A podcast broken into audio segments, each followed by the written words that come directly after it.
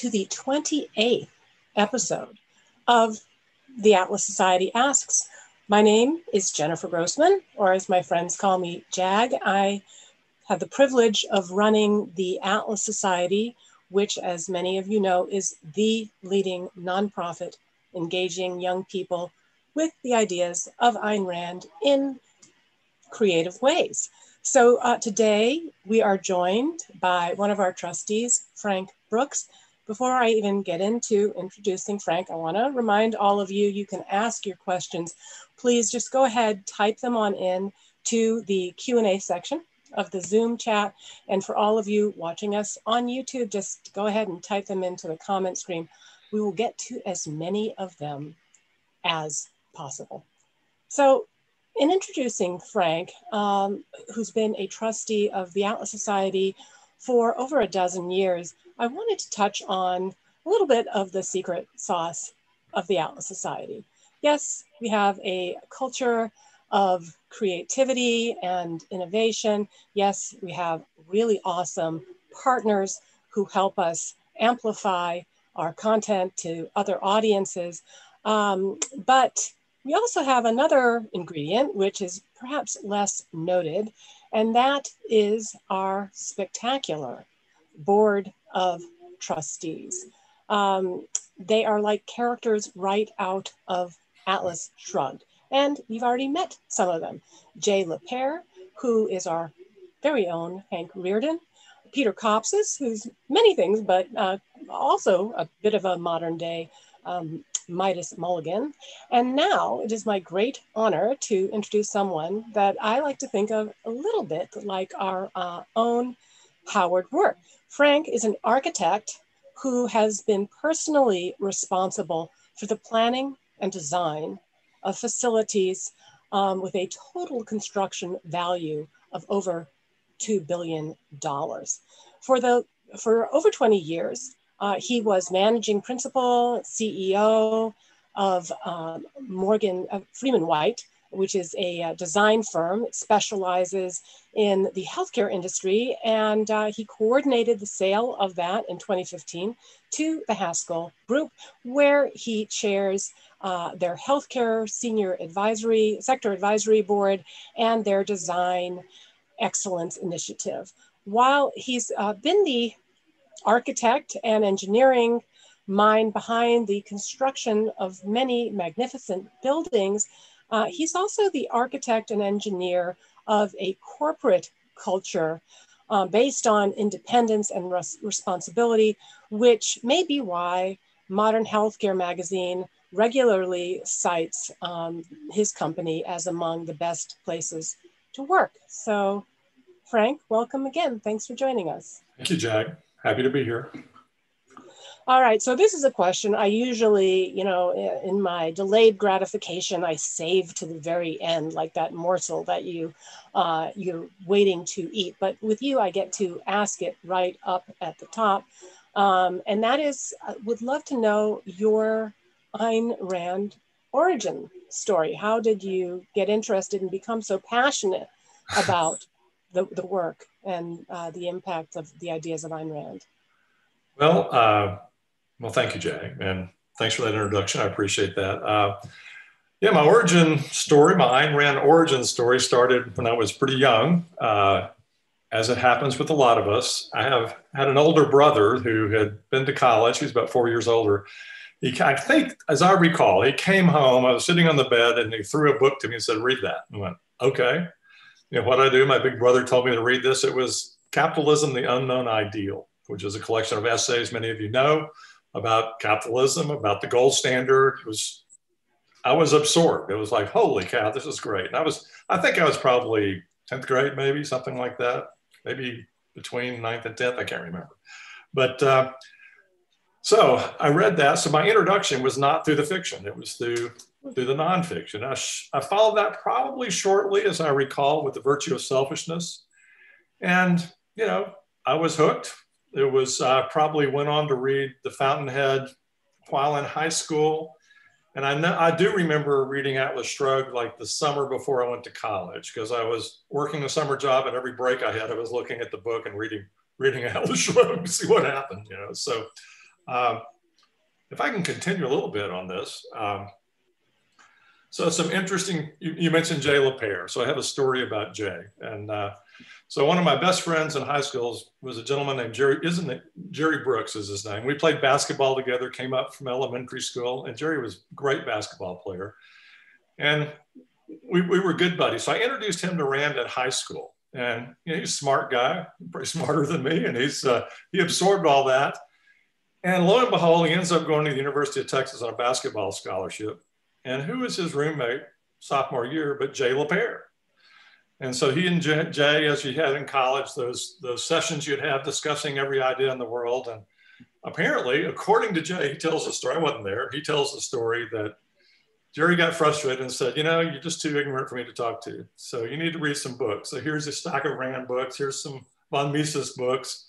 Read those and come back and we'll talk. And so apparently that was Jay's introduction to objectivism, which took pretty well with him because he's an amazing, amazing person anyway, but has, has come to the to chair the and does a fantastic job chairing our organization. So you never know where the influences are going to come from. My brother to me, me to Jerry, Jerry to Jay, and uh, the rest is history, I guess. So interesting connections. And, you know, Jay and I didn't actually meet at the University of Texas. We met later at an objectivist conference and made that connection and went, really? We had a friend in common, a good friend for both of us that we never really made that connection before. Very interesting. So anyway, that's my extended story. Well, it, it is so fascinating, and it's been such a privilege for me to, to get to know the people that have been a part of the Atlas Society community for you know 30 years now. Um, and uh, that's just one of the biggest perks of running the Atlas Society is that our donors, uh, many of whom have joined us uh, for this webinar, are just all really interesting people doing interesting things. Um, speaking of, what, what then led you to uh, your chosen profession? Well, that's another story. So I, you know, ended up going to the University of Texas, and at, you know, at that uh, I went to school. I really didn't have an idea of what I wanted to do. So I get through, you know, freshman year, sophomore year, and at some point I went, you know, maybe I ought to take this more seriously and figure out what I, what I ought to be doing with my life. And uh, I remember back, my mother was a was a high school art teacher, and so I grew up drawing and sketching and doing all that. I actually designed some little buildings and stuff when I was a kid, and my dad was a CPA, so he had that kind of analytical piece. And uh, I remember going up with my mom to the high school and sorting through work that our students had done, and we would fire the the kiln up and you know do the uh, clay stuff for us. So I did all that kind of coming up, but um, at this point in college, I, I, decided, well, you know, I need to think about who I am and what I'm doing, and I've been having a great time, but maybe it's time to think about something. So, and this is where the story gets really stupid. I I sat down and did an assessment. I went, remember that architecture stuff? You know, yeah, I really like that. And, you know, I love a lot of things, have broad interests. And I'm pretty good at a lot of things, but nothing stood out that I was fantastic at, you know, mathematics or anything else. So it was like, I thought architecture, you know, I really, that's, that was something that really interested me. So this is how uninformed I was. I didn't go to the architecture school. I sat down and took all the curriculum books the university had and created my own course curriculum and said, this is what would make me a good architect. It involved all the stuff I loved, you know, psychology of perception and all these things I, I was into at the time. And I took it to the counselor and said, hey, I think I want to be an architect. This is what I want to do. And fortunately, she didn't laugh at me. She said, oh, this is pretty interesting. So lo and behold, the next semester, I was accepted into the School of Architecture. And started it as a junior, and uh, one of the best things I'd ever done in my life. It changed the course of my life. It, my first design course just lit me up, and it was like, oh, this is me. This is what I need to be doing. And interestingly enough, that, that sort of choice has led to so much joy in my life. And it not only provided for our, for my, you know, for everything in my life, you know, from running companies to making an income and but the enjoyment I've gotten out of that that process, I'm one of those fortunate people that really loves what I do and always have. And it's as you mentioned, it's it's the design piece, but it's also I had the the good fortune to help develop and run a company, to have partners, to have clients, to have an organization. And I think at our largest size, we were, you know, two, 250 people, something like that. But to be able to organize and steer that and, and apply the things I learned about corporate culture, that's a whole other story, but and applying the values that I really picked up probably from my parents and from Rand and from a lot of people, but those those virtues of individualism and self-respect and self-starting and taking responsibility and taking it, being able to weave that into a corporate culture was very gratifying for me. Well, I'm going to follow up with that question, um, but I want to encourage all of you who are watching us on YouTube, uh, those who are with us on Zoom, please take advantage of this really wonderful opportunity that we have with uh, Frank Brooks, amazing architect and uh, longtime trustee of the Atlas Society.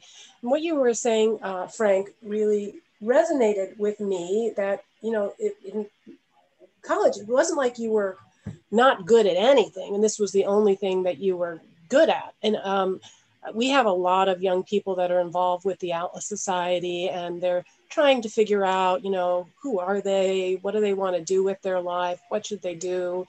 Um, and, uh, you know, they're very talented young people. And sometimes when you're good at a lot of things, it, it is a good thing to, to, to have that multifunctionality and, and a diverse skill set. But sometimes when you have a lot of strengths, it can actually um, not put you directly onto your career path, you know, or that your purpose in life. Because if somebody says, write something, you write it, you're good at that. They say, you know, manage something and you're good at that. And so you, you might end up just doing whatever it was that was the first thing that you tried that you were good at, you know, rather than um, moving on to the thing that you, you really love and the thing that you would do, you know, if, uh, if you weren't getting paid for it. Yeah, I think, you know, is there a question I can address some of that, but the, uh, you know, just because you pick a particular direction, in my case, it was architecture and design, but as far as communications, speaking before groups, mm-hmm. you know, I developed a talent in that and can do that. But I was able to exercise that in this profession. Writing, I, I write a lot because I, I had to, and I taught myself how to do it better. And so I had an outlet for that as well kind of intellectual endeavors or learning about, in my case, the healthcare business and and being able to learn about other industries and, and always keeping a new horizon. My my career arc has never been the same. It, it changes and you can shape your career arc as you go. So to make a point, make a choice, it's not necessarily excluding other choices as you go you can craft it into what you want. And that, that's the power of choice. It's the power of guiding your own life and understanding that you have that power to change it. It's not like you're going to get locked in. I mean, you can always change it any time. I do think you have to take its best, and it, when you're young, it's the time to, ch- to try a bunch of stuff, right? That's what we all do. That's what that time is for. But listening to yourself and trying to really see how you respond, being that that self-awareness of knowing when I went in there and saw some of that, went, oh, this is really clicking with me, you know, and I really feel good doing this, or I feel maybe it was a struggle, but I would accomplish something. Go, oh God, that that's great, and be proud of it. A lot of failure, but a lot of success too. But the uh, so anyway, that's the only only touchstones I can give for that. You're shaping your own life, but it, you do need to commit at some point to get deep enough because the richness comes from the depth. It doesn't come from the surface. Even though there's a lot, there's fun to gain at the surface, but the richness comes from committing and going deep into a subject. Yeah. Um, so I have definitely done a lot of uh, different things in, in my career and ended up spending uh, over a decade working at a food company, Dole Food Company. And um, my grandmother at the time, she said, my, my father said, Oh my, it's so strange. I never thought my daughter, I thought she'd go into politics or that she would end up working at a, a food company. And uh, my grandmother um, who died before her time at 99 years of age, she said, it's still early days. So I think to kind of dovetail into what you're saying that uh, that young people shouldn't feel locked in. They started out in this profession, and also I think that's something that Ayn Rand's uh, philosophy provides, which is an independence, and not uh, feeling that you need to be dependent on what other people's expectations um, are of you. So, uh, so Frank, and again, I want to encourage the audience to to ask questions. I am fascinated by uh, business, and I'm particularly interested in uh, how you took it wasn't you know I work with a lot of architects they you know do one building after another but you really uh, um, grew this into uh, an, an industry that was focused on um, healthcare facilities not just providing the design and helping with the building but also strategy how did that uh, special specialization um, in terms of designing medical facilities, how did it begin and how did it grow to encompass those other services? Yeah, I mean, it's, it's I think it's an interesting story. So uh, the, uh, it started because, you know, we were a regional firm, not a large firm, and we wanted to grow. And, uh, and I was always reading things, and I came across a book called uh, Marketing Warfare by Ries and Trout, who were who were branding specialists out of Atlanta. And they'd written a lot of books. And I picked this book up called Marketing Warfare. And it was about niche markets. And I go, oh, that's interesting. So it's a short book. I took through it. And it was based on von Clausewitz, you know, on war. They took the war metaphor and applied it to marketing and niche marketing and sales. And the part that they were talking about was a smaller organization attacking a larger force. And if you think of a, you know, a larger army in front of you, you can't you can't match up frontal attack to frontal attack. So you would have to gather your forces and puncture the line, right? So you, that's the niche market. You gather your forces, you focus on one thing, and you extend. So I had a great partner at the time, and uh, John Huddy, and uh, I'd read this book and I told him about it. I said, you know, we need to go narrow and deep. We need to understand everything there is about something. And we know healthcare, and we, we're narrow on that, but let's go a little deeper. And uh, so I said, What have you done some of lately? What kind of projects? He said, well, I've done some emergency departments. I said, Well, I have too. You know, we've done, I've done a bunch of those. He's done a bunch of those. I said, Okay, let's do that. You know, that's something we can start with. Let's try it. And he was, John is some brilliant marketing guy. And so we come up, we talk about it, we come up with this idea. We're going to go and pitch this to the uh, the American Nurses Association was having a meeting in Nashville. So we, we, we booked ourselves as emergency department experts, got a booth and went and showed our projects and really just from an architectural standpoint. And the nurses would come by and we realized that you know, everybody likes chocolate, Hershey Kisses, nurses in particular. We put a lot of those chocolates out there. They all came, oh, you're the ones with the chocolate. So we got a lot of traffic. There's sort of like 3,000 nurses at the Opryland Hotel at the time. So uh, a nurse came up and said, Well, you're experts in this. Obviously, you have a nurse on your team. We said, You know, we're looking for a nurse right now because we want that clinical expertise. We ended up hiring her. We started looking at the clinical operations and she said, Well, you guys do any, you know, simulations? We go, you know, we're looking at that too. So we we, we got some software that we took from the automotive industry.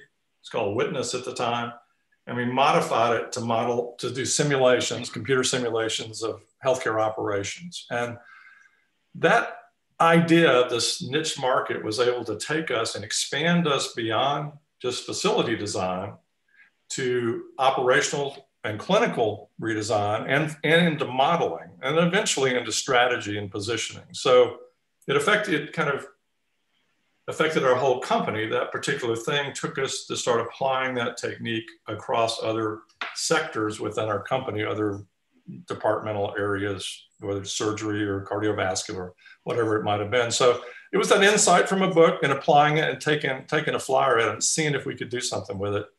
And we were able to, and it did take us national. So it, it caused a big growth spurt and we became that became our identity for a long time, for better or worse. And anyway, so that's how that happened. Well, speaking of uh, insights from a, a, book, and I, you know, I, have got to uh, read that that book that uh, that you're talking about because I think that that's an old one. It's been around a while. Well, you know, sometimes there's five years ago. our, our cliche. I mean, Clausewitz, he's been around for a while, but uh, yeah. he's he's worth rereading every once in a while. Um, so I'm good. I have a bunch of other questions, but I want to sprinkle a few in as we get them from our audience. Robert Smith uh, has a question for you. He says, Frank, in your architectural career and your did you did you experience anything in the industry that uh, reminded you of the challenges Howard Roark faced in Fountainhead? Good question.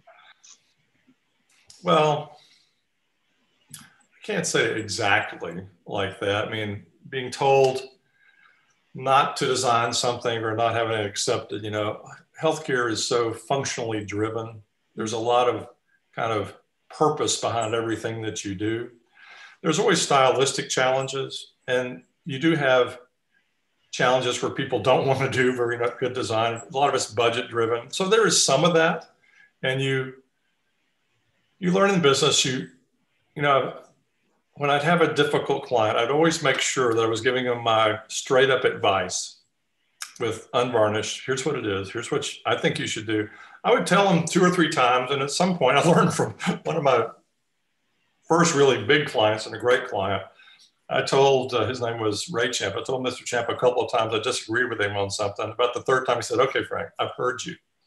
So now we're going to do it my way. I'm the owner. we're going to go this way." I went, "Yes, sir. I got it." So I think there's a line you walk, and I never had the crisis in in principle. I think that Howard Roark had, and some of the the narratives of that. So I can't say that I had directly, even though I think you do have to learn how to sell and promote your work to get the best outcomes. Robert, I hope that answers that, but that's as close as I can come. So that is a great question about the fountainhead.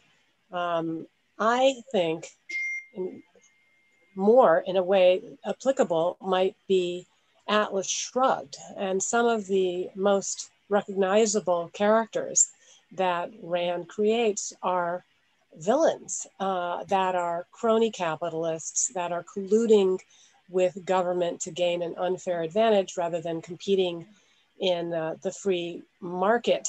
Um, certainly, there's so much regulation in the, the hospital um, industry, particularly the construction of hospitals. Um, my dad was just talking about early days uh, when he was at the Beth Israel and how the people that would be on the board of these associations that would be in a position to license, you know, whether or not a new hospital could be built. So, uh, does any of that seem familiar? Yeah, of course it does. The, uh, you know, unfortunately, healthcare is highly regulated, and it's it has some specific laws that have to do with access and building, et cetera.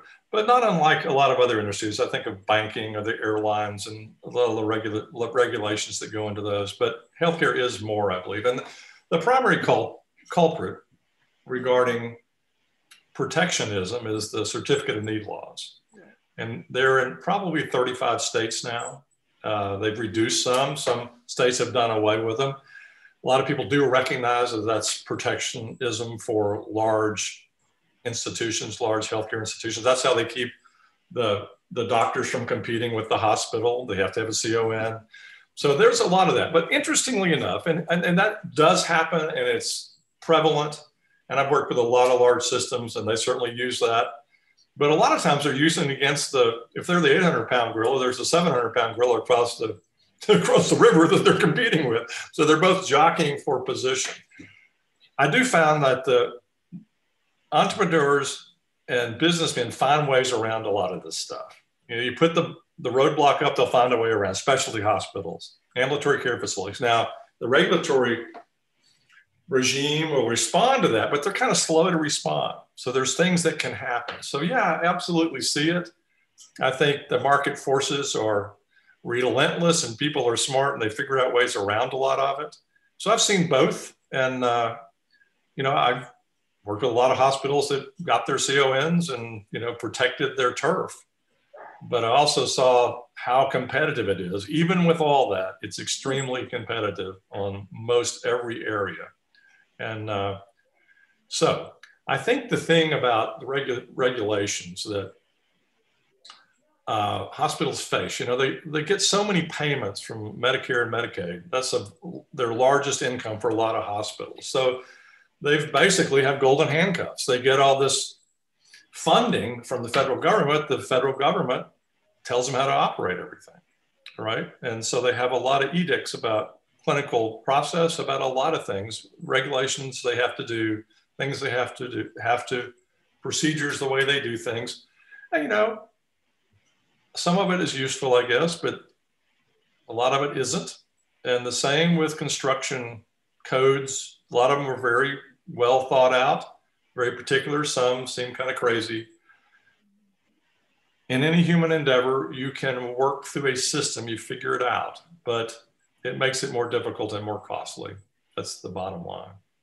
So, speaking of um, construction, uh, we were struggling to put on a successful gala, which we accomplished back in October in Malibu. And thank you very much, Frank, for coming to that. And uh, it was fun. It was so much fun. It, it was, was great. Year is not yet over, but it is going to be hard to to top that experience. We're getting um, 140, 150 people at an event live, it was fantastic. Great job, Jag. Great job for the team. It was amazing. It was it was so much fun, but you know there were times when I was uh, I was getting no's from everyone. You can't do this. It's not possible. You have to go for completely virtual. And I just said I'm I, like you're going to find ways as an entrepreneur we're going to find ways to work around it work under it work aside it and just we're going to just keep going. There's nothing that they're going to put you know in, in front of us that is going to make us uh, stop finding a way to, to, to do this. Um, one of the things though that you had said which really helped me keep going at the time um, was you said look i'm on construction sites you know all the time in different states. This is happening. They are finding ways, you know, to be safe and yet um, move forward. Uh, are there are there things that um, the development construction uh, industry procedures that they have adopted that might be useful to other sectors? Um, well, I do remember all these conversations we had, and I was speaking in particular of, of the project I'm doing in Jacksonville, Florida. It's a large hospital project, about 250,000 feet of construction. Uh, and I'll throw some names out there because these are great folks. I'm working with a construction company, our company, FreemanWhite, working with DPR, which is one of the large construction companies, healthcare construction companies in the country. Fantastic guys. And my company, Haskell, the, my acquiring company, does hospitals as well. They're contractors. So I can speak for both Haskell and DPR. They're obsessed with job safety. Haskell, our company, we measure it, we look at it, we're obsessed about it and rightfully so. And right. we look at safety from all aspects and we track it, have the metrics on it. DPR does the same thing. So there's a culture of safety. So that's one thing to start with. I think the other thing to realize about large contractors and architectural firms and these things that we're doing to build this, this stuff doesn't happen by accident. It's very intentional. Everything is intentional, everything is planned, everything is scheduled. It's constantly changing because vendor supplies, weather access always changes. So you're always on top of it.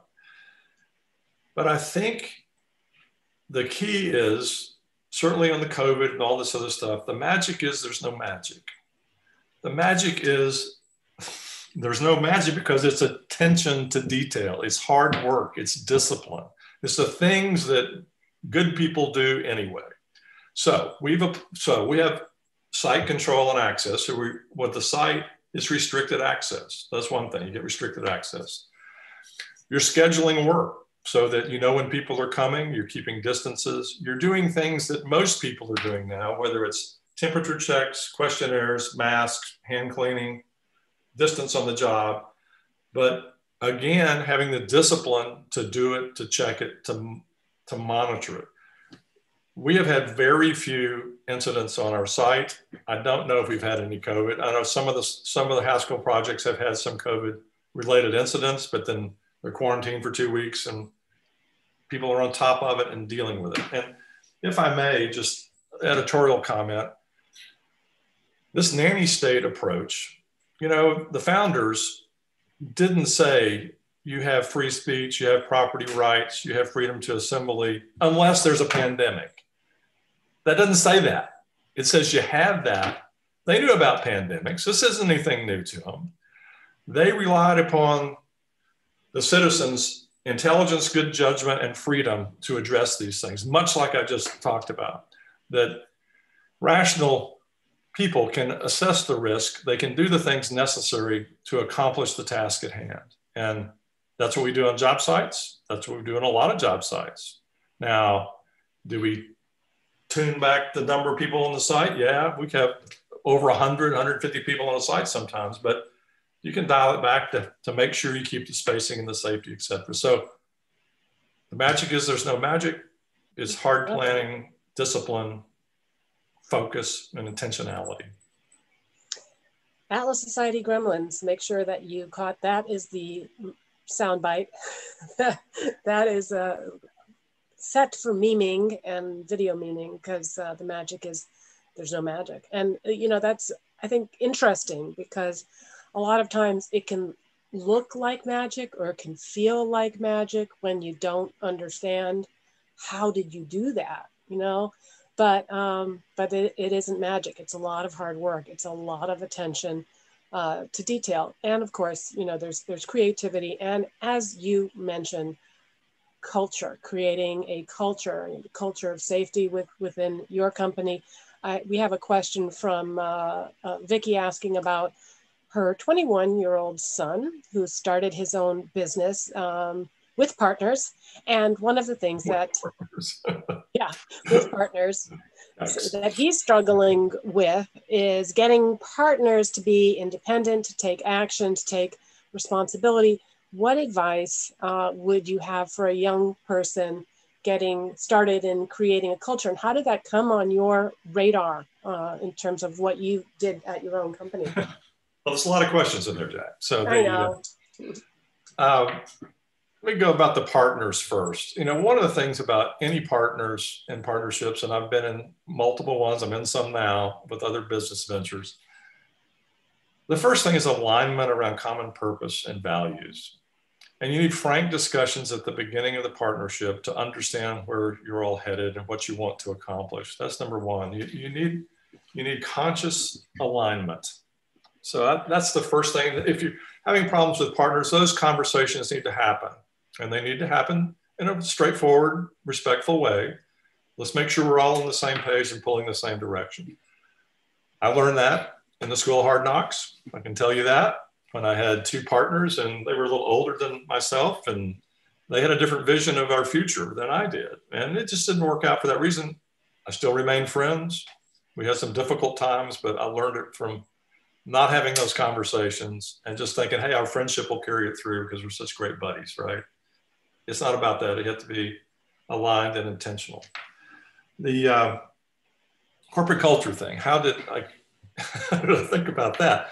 Well, again, it seems like my career is scattered with serendipity, and maybe it's just because I'm showing up a lot. But back in the early 90s, I had a client, and they had seen us perform, you know, some of this performance art. We go in and we design with people and have orchestrate the work with the staff and a little bit of that, and you're getting people fired up about something so he said, you know, we have another consultant that kind of does what you do, Frank. And uh, he does, he's doing organizational development for us. I went, what's that? You know, it was like 92 or something. I never heard of that, right? Was, they were from Pepperdine, really smart guys and professors and all sorts of stuff. So, well, one guy's very charismatic guy. And he, uh, so I talked to him and he said, well, here's what we're doing. We're doing all this alignment from the board level to the lowest staff member, and we're getting everything aligned and we're getting values. I go, okay. So I learned about corporate culture from them. And I, I went to their sessions and I went, oh, this is what this is. It's purposeful investigation of attitudes, values, and beliefs for an organization. And then how do you get people on the same page? And they were great at it.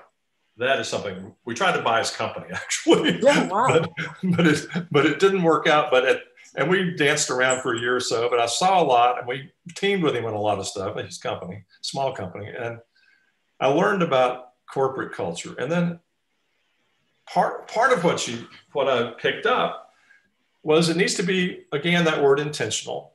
It needs to be thoughtful and it needs to come from not just talk, but action. You need to demonstrate the values through action as every good leader does. That's good leadership. You, you know, you walk the talk, right? But what I what I did, I used I relied a lot upon, you know, the the eight virtues of objectivism on all this, and I I kind of molded a lot of it to our company and what our values needed to be in a design field. And so first thing was our had a clear articulation of what the values should be. And this was aspirational on my part. Nobody bought into it. I just went, oh, let's try this. And I started kind of talking that up in the office and saying, these things will be valuable to us if we all get on board. And, you know, people kind of thirsted after having that clarity. And a real insight came to me is I had all this on a board and two insights came. I, I had it on a board and that's what I talked to my staff about. Three insights, actually. First one was, was we were growing fast. I guess that ED thing was taking off or whatever we were doing. And I was interviewing somebody and they said, What's that? I said, Oh, these are our corporate values. And I went over and they went, Wow, I want to be part of that. So people started self selecting for those values. It lit some people up, other ones it didn't. But the ones it did are the ones we wanted. Mm-hmm. And so you start this self selection process and you start growing a culture if you want to change corporate culture, it's easy if you grow your numbers and the new people coming in don't have any baggage. You just say, this is what it is. And they all go, okay. And they start to get, and if it's, if it works, if it's honest, if it's, if it has integrity, it'll start getting a fire of its own going. And that's what we did. The second thing I noticed was I had a client come in and they go, what's that? I go, oh, these are corporate values. Wow, that's great. I want to work with you guys. So it, it was able, I was able to take it from an internal tool to an external tool and start to position our company as that company that did those things. And so it had an external value as well. Um, I think I've already covered the third. It was a self-selection thing, but it in recruiting and then self-selection. I guess the third, which what I already mentioned though, was if you're growing the company and changing culture, it's much easier to grow it and bring new people in than trying to change an entrenched culture. It's just easier. And because you have a lot of people that have baggage the old way, and you can convert it, but it's a lot of work. And you need alignment of leadership from top to bottom. And the culture, it needs to be top down and bottom up. You can't have an edict. It's got, and, and part of it comes from the way we worked, the senior people in the firm. We worked on projects, we worked with the young people, every level so we were in action with our teams. We were going to dinner with our teams. We were talking with our teams all the time. So that personal involvement, and that was the virtue of being a smaller company at that time. We were able to do that. You can't do it at a larger company. You have to have different techniques. But anyway, maybe it's more than you wanted to hear on that, but that's uh, how we approach that. Well, I think it's fascinating, and and culture is something that um, that I think, you know, we always say politics is downstream from culture and culture is downstream from philosophy. And I think that's true not just for society writ large, um, but, but also organizations. And so uh, I'll have a quote on that one. This is an old quote. Everybody's probably heard it, but you know, strategy, I mean, uh, culture is strategy for lunch every day. I hadn't heard that one. Well, and the meaning of this, and you know, I've heard this for a long time. It finally dawned on me what that means. I heard it from some consultant somewhere in my past, but the point being is if you have the right culture, you can adapt your strategy because mm-hmm. you, you have a culture that is active and flexible and focused on solutions, oriented toward the client, toward the solution, the conditions in the market can change and your strategy can tilt or move how it needs to. But if you have that culture that allows that to happen and stay on point, it's more powerful than having a fixed strategy. And that's the meaning of, of culture strategy for lunch. So, so uh, I want to go back to that question about um, a partnership that you were talking about, intentional partnership.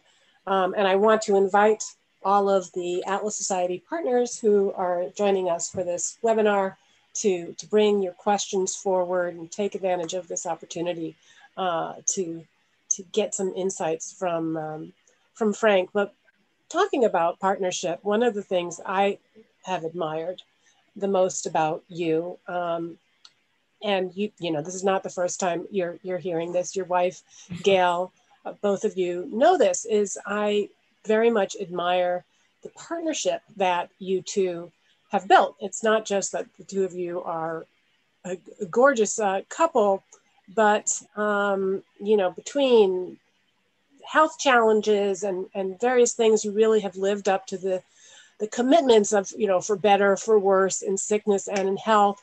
Um, many people interpret these as you know religious supernatural commitments, but I'm curious to know whether objectivism has helped um, in any way in, in building a, a union, building uh, relationships that are grounded and uh, designed like a building to stand the test of time?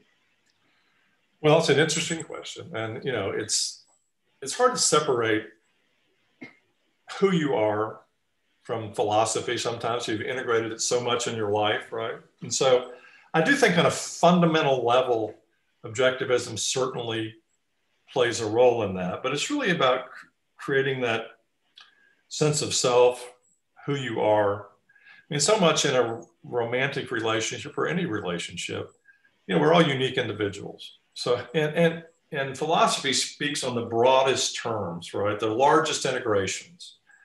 And so individuals are very particular. They're very particular manifestations of humans, right? And we all have our strengths and weaknesses, our capabilities, our, our likes and dislikes. So ultimately, I was thinking about this. You know, obviously, there has to be initial chemistry. That's how relationships start. That's how they start, and that spark, that passion, that excitement of the of the of the relationship when it begins. But it needs to be more than that to endure. And the uh, and I'll borrow from Branden, I guess through through Rand, but uh, you know he had the concept of visibility. One of the things that allow people to connect is feeling visible to that person, that they understand who you are, that they get you, right? And I think that's something Gail and I certainly have. And that comes from, you know, being straightforward and honest about who we are and I think that helps in the visibility. I think it's also just our natures to be like that. So we connected on that level. So having that visibility. So I think understanding that, I mean, whether that would happen without philosophy, probably, but you kind of understand why it's happening and how you connect. And I think on the good times, bad times thing, you know, I think, um, you know, there's the initial romantic love it goes to kind of that never leaves, but there's a companionship and partnership that evolves over time with common purpose and common goals. And the, uh, you know, Gail and I never had children. So I think a lot of couples certainly have that together to raise their children. That's a human and natural thing. And it brings you together around the common purpose of creating these wonderful, wonderful people. That's a huge and important endeavor. We didn't have that. So you find other things that you have common interest in and whether it's helping build a bu- building, a, a, a, business or a building or whatever it might be, or other things that we do, traveling, the things that we enjoy. Um, but ultimately, you're about honoring each other, both apart and separately. And I think the philosophical piece is, and I, I think Rand said this, but in order to say I love you, you got to be able to say I right? So you need to understand who you are and what you're about. And I think Gail does, and I think I do. And I admire her for so many things. You know, this is another thing, and this is I'm off topic, but I've also often noticed when I, at least in my younger days, I'd meet someone I think they're extremely attractive. What an interest, you know, beautiful person. And then you get to know them and the, it just doesn't live up to the billing, right?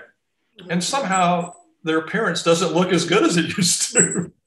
And the converse happens. I think, ah, you know, they're okay, but I get to know them. God, they're beautiful. You know, so that understanding of values and that connection of values, of commiserate values, has a lot to do with how you experience people, I believe. So, um, but I think about the, the tough times. I think part of this is very individualistic. I, a man's a, a being of self made soul, and you're always striving to be your best self. So when tough times come, we want to be our best selves. We want to be that version of the person mm-hmm. that we aspire to be. And doing that is being steadfast to your partner. It's being there for that partner. And those can be health things, it can be tough, it can be a lot of things. But if you see that as a reflection of yourself and how you respond to situations, there's nothing supernatural about it. It's about egoism. It's about being the person you can be. It's about being proud of who you are and what you've built together. So that's my answer. Yeah, um, that that is of course a quote by um, by Ayn Rand. I believe it was um, from The Fountainhead, Howard Roark to uh, to Dominique. You know, and and so much of that story was her character arc evolution from being kind of neurotic and um, and mistrustful uh, and afraid, you know, to to embracing um, love and uh, embracing herself so that she she she could love. Um, so you know, speaking of the things that that you and and Gail share and and have um, have built together, uh, you know, among the many things you and I share is of course a, a love of art and a love of architecture. And when I uh, rebuilt my house in Malibu after it burned down, I was uh, was very much inspired by Ayn Rand. In particular, I had in mind uh, the house that she describes in um, Anthem, you know, at, at the end, that they come upon this sort of abandoned house of glass. And not only did I build it with that vision in mind, then we, we got to actually, you know, feature feature the um, the house in in the anthem graphic novel, which is sort of circles inside of circles. Right. Um, and uh, I understand that uh, you and Gail built a designed and built a house in Charlotte, and which I'm very much looking forward to visiting one day. And apparently, it has a garden pathway of stones with objectivist virtues. I'd, I'd love to hear a little bit more about that and, and ways in which you know, again, you talk about integrating a philosophy, how how your your philosophy, your appreciation appreciation of Ayn Rand, uh, maybe helped play into the, the house that you two designed and built together. Well, okay. I, this is a topic I can fill a little bit of time with, but uh, you know, we've been in this house. I guess now it's been since 2004. Mm-hmm. We found a lot in Charlotte that was a find. I'll tell a little bit of a story about it. I'll get to the Stones piece, but you know, we found we were looking for something in close to town where we lived, and we we ended up with finding a lot about 10 or 15 minutes from up what they call uptown Charlotte. So it's, it's in the core of the city, and it was two and a half acres, surprisingly, because everybody thought it was in the floodplain, and it was in the floodplain, but just not as badly as they thought. I guess it took a crazy architect to figure out how to use it, but we did and consequently we had quite a bit of property. This leads to the pathway and the stones, right? So, um, so we bought the property, then we designed the house and multiple iterations of it, just trying to understand it. And I think, you know, a lot of that came from my practice as an architect. I'd done this for a long time at that point, and uh, so I had a lot of approaches. But a house is very personal and it's a really personal manifestation. We took it to be that. It's it's a manifestation of the two of us, and what do we want that to be like? And so that was always kind of in our minds, and I guess that has a philosophical root to it of self-expression and some of that. So I, that was part of it. And you know, Ayn Rand said that that uh, the floor plan of a building is like the theme of the book, right? I forget which way she did it, but you're working out the plan and how you live was the first kind of the driver, kind of the heart of it. And the aesthetic style generated from the context or in the neighborhood. And it's, it's sort of a contemporary prairie home, a Frank Lloyd Wright type prairie home. But there were other examples of that in the neighborhood. So I wanted to fit the context, but kind of up the ante a little bit, which is what we did. And uh, so coming back to the site and the, the, uh, the pathway. So we had this site, we built the house on it, and we got the lot for a song, which was great. But then you realize you got to drive piles because the soils aren't good. A lot of stuff. 130 piles the house sits on, and uh, the uh, so it was kind of crazy. But even with that, it was still still a good endeavor.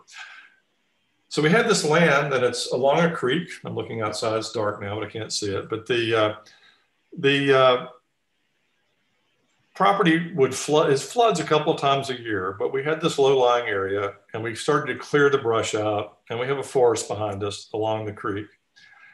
And so in order to start to use that, I said, well, why don't we do a pathway? And so we have a pathway that meanders through the woods and goes across the site. And it just kept growing from there. And if you remember, I don't know if you remember this, but you know, when when ancient Greeks would do a speech, they would walk the garden, right? So they would memorize a speech at this point in the garden. I'm speaking about this topic. When I get to here, I'm on that point. So they would practice as they went through the garden. Then, when they were ready to give the speech mentally, they would just go through the garden. And they always remembered everything they needed to do as a memory trick, right? So I'm thinking, well, that's interesting. So, can I have a garden path that has milestones that speak of the virtues that I hold dear that were generated by Ayn Rand's philosophy of objectivism. So that's what we did. We went out and got boulders. I talked to my landscape guy. I said, "Can can we get these engraved?" I went, "Sure." I said, "Okay, well, here's what I want to engrave." So I did the eight. I did a little pithy statement with each, mm-hmm. and of course, the path starts with reason the foundation, right? Starts with the first foundation virtue that all the others spin out from.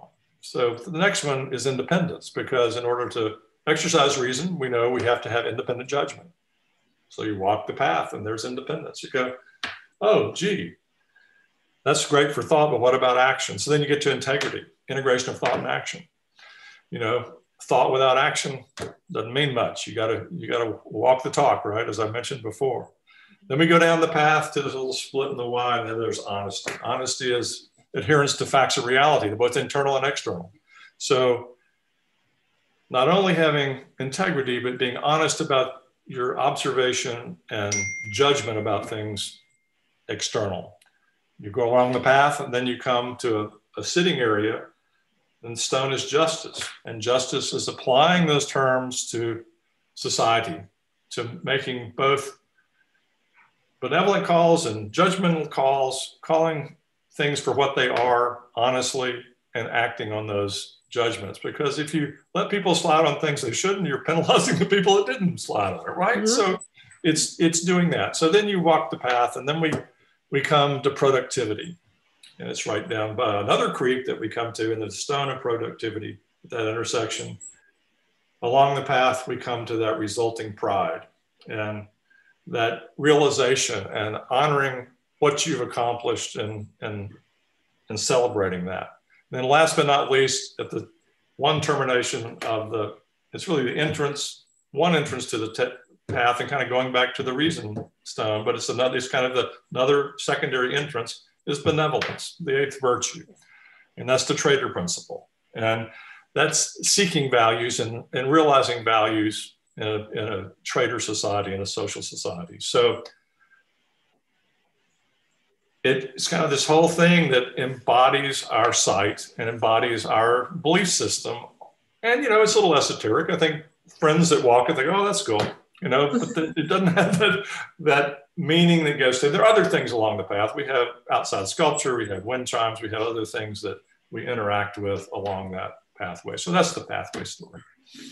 I, I, I love it. And um, I hope to see it one day. I feel like I am, uh, if not literally then figuratively walking on that path, you know, and that uh, that David had, Ayn Rand, and and of course with regards to the study of objectivism and leadership, with regards to uh, objectivism and applied objectivism that David has um, blazed. And I, I remember, you know, very the my first year couldn't figure out what was up, what was down, you know, what what the heck was uh, happening, and you know, just even getting deeper into my understanding of um, of objectivism, reading truth and toleration, understanding it. Like, and I I remember you know we and we went out very strong with the whole envy theme. Envy is evil, uh, and it's and it's been great. And I do remember uh, asking him, you know, well, wouldn't envy be the cardinal sin of objectivism?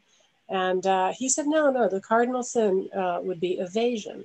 You know, it would be evasion and it would be not being honest with yourself not being honest you know with others it would be a violation of a is a and that that made a lot of um, a lot of sense to me still does it's, it's, a fundamental truth yeah no it's just it's interesting you know it is it is fundamental but uh, I think you know we just see such an orgy of, of envy right now in our society. We see such an or, orgy of of greed, right. you know, the desire for the unearned, um, and so we hit that. But I, I, I think that uh, it is important to call things what they are, but also to to offer an alternative, you know, which is a is a moral ideal. So wow, talk about time flying when uh, when you're having fun.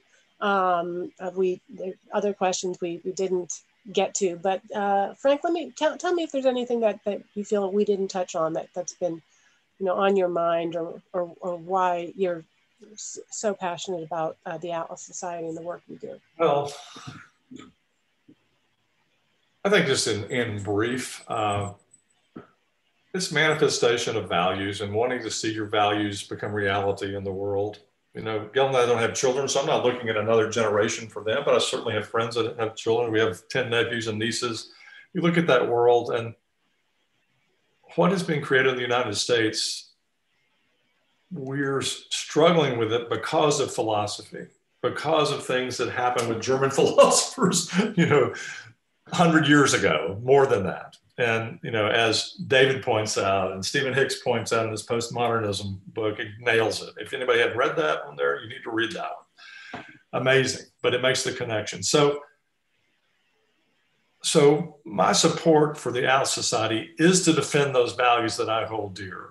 And it's to do it because those are things I believe in and the things that it's again that integrity position. I'm not going to sit back and let the things I, the values I love dissipate or fail because of lack of my effort. And that's why I have stepped up and done this for so long. And, and and also, I have to say, is to associate with people of like mind, to be in that community. I can't tell you how much being involved in this has meant to me and Gail both, to meet the caliber of people, to meet extraordinary people, to sit on the board with these extraordinary trustees. I mean, I'm honored every time I go in the room, every time we have a phone call. I'm happy to be at that table and add where I can because there's some brilliant folks on that on that team. And uh, so anyway, that's that's kind of it. I mean, one of the things we didn't touch on was you know David's area of expertise and epistemology, yes. and and and I think you you t- you teed up one question to me about epistemology is so abstract and how does it apply? You know, because ethics is really what we're focused on. Well, it's the link as we everybody on this call probably knows, you know, there's metaphysics and epistemology, and epistemology is the philosophy of knowledge, but ethics comes from that. It's connected to reality through those earlier ones. Now, the truth is the whole, but the way we build our intellectual model, it starts with metaphysics and then epistemology, and how do we know? So it's the connection of ethics to reality. And as, as Stephen talks about in his book on postmodernism, what has happened is that there's been a break between the connection of ethics and and realism and reality and consequently anything goes and it's a disaster it happened in the 20th century with the nazis and the communists and all the skepticism that came from that and it's happening again here in the united states so philosophy matters It's important. It's a long game, but we have to commit to play it. Doesn't mean you don't play on the political side when you can and to the extent that's meaningful, but the real game is ideas. And that's what the Atlas Society does. And that's why it's so important. It's the best voice out there for fighting that fight. Well, on that, I think, very optimistic note, I want to thank Frank, thank Gail, thank uh, everybody who joined us today for this live webinar. I want to also thank those of you, and I see a few, uh, who've stepped forward to support our work uh, as a nonprofit and wanted to remind you that our board has very generously offered to double match all new and increased uh, donations through the end of the year. We've already seen uh, just an incredible outpouring of generosity in response to that. And, you know, as Frank says, it is a principle of, of justice. And um, I think that uh, also, I do find a lot of people, you know, the lockdowns drag on, they start to get pessimistic, you know, they, they really start to just absorb all of the negativity uh, around them rather than looking for opportunity. And um, I guess I would say that no battle, no fight is ever truly lost until you know we say it is let's be entrepreneurs. We can we can do this and we can do it better with with your support. So i appreciate that. So thank you frank. And uh, yeah it's it's great to see you.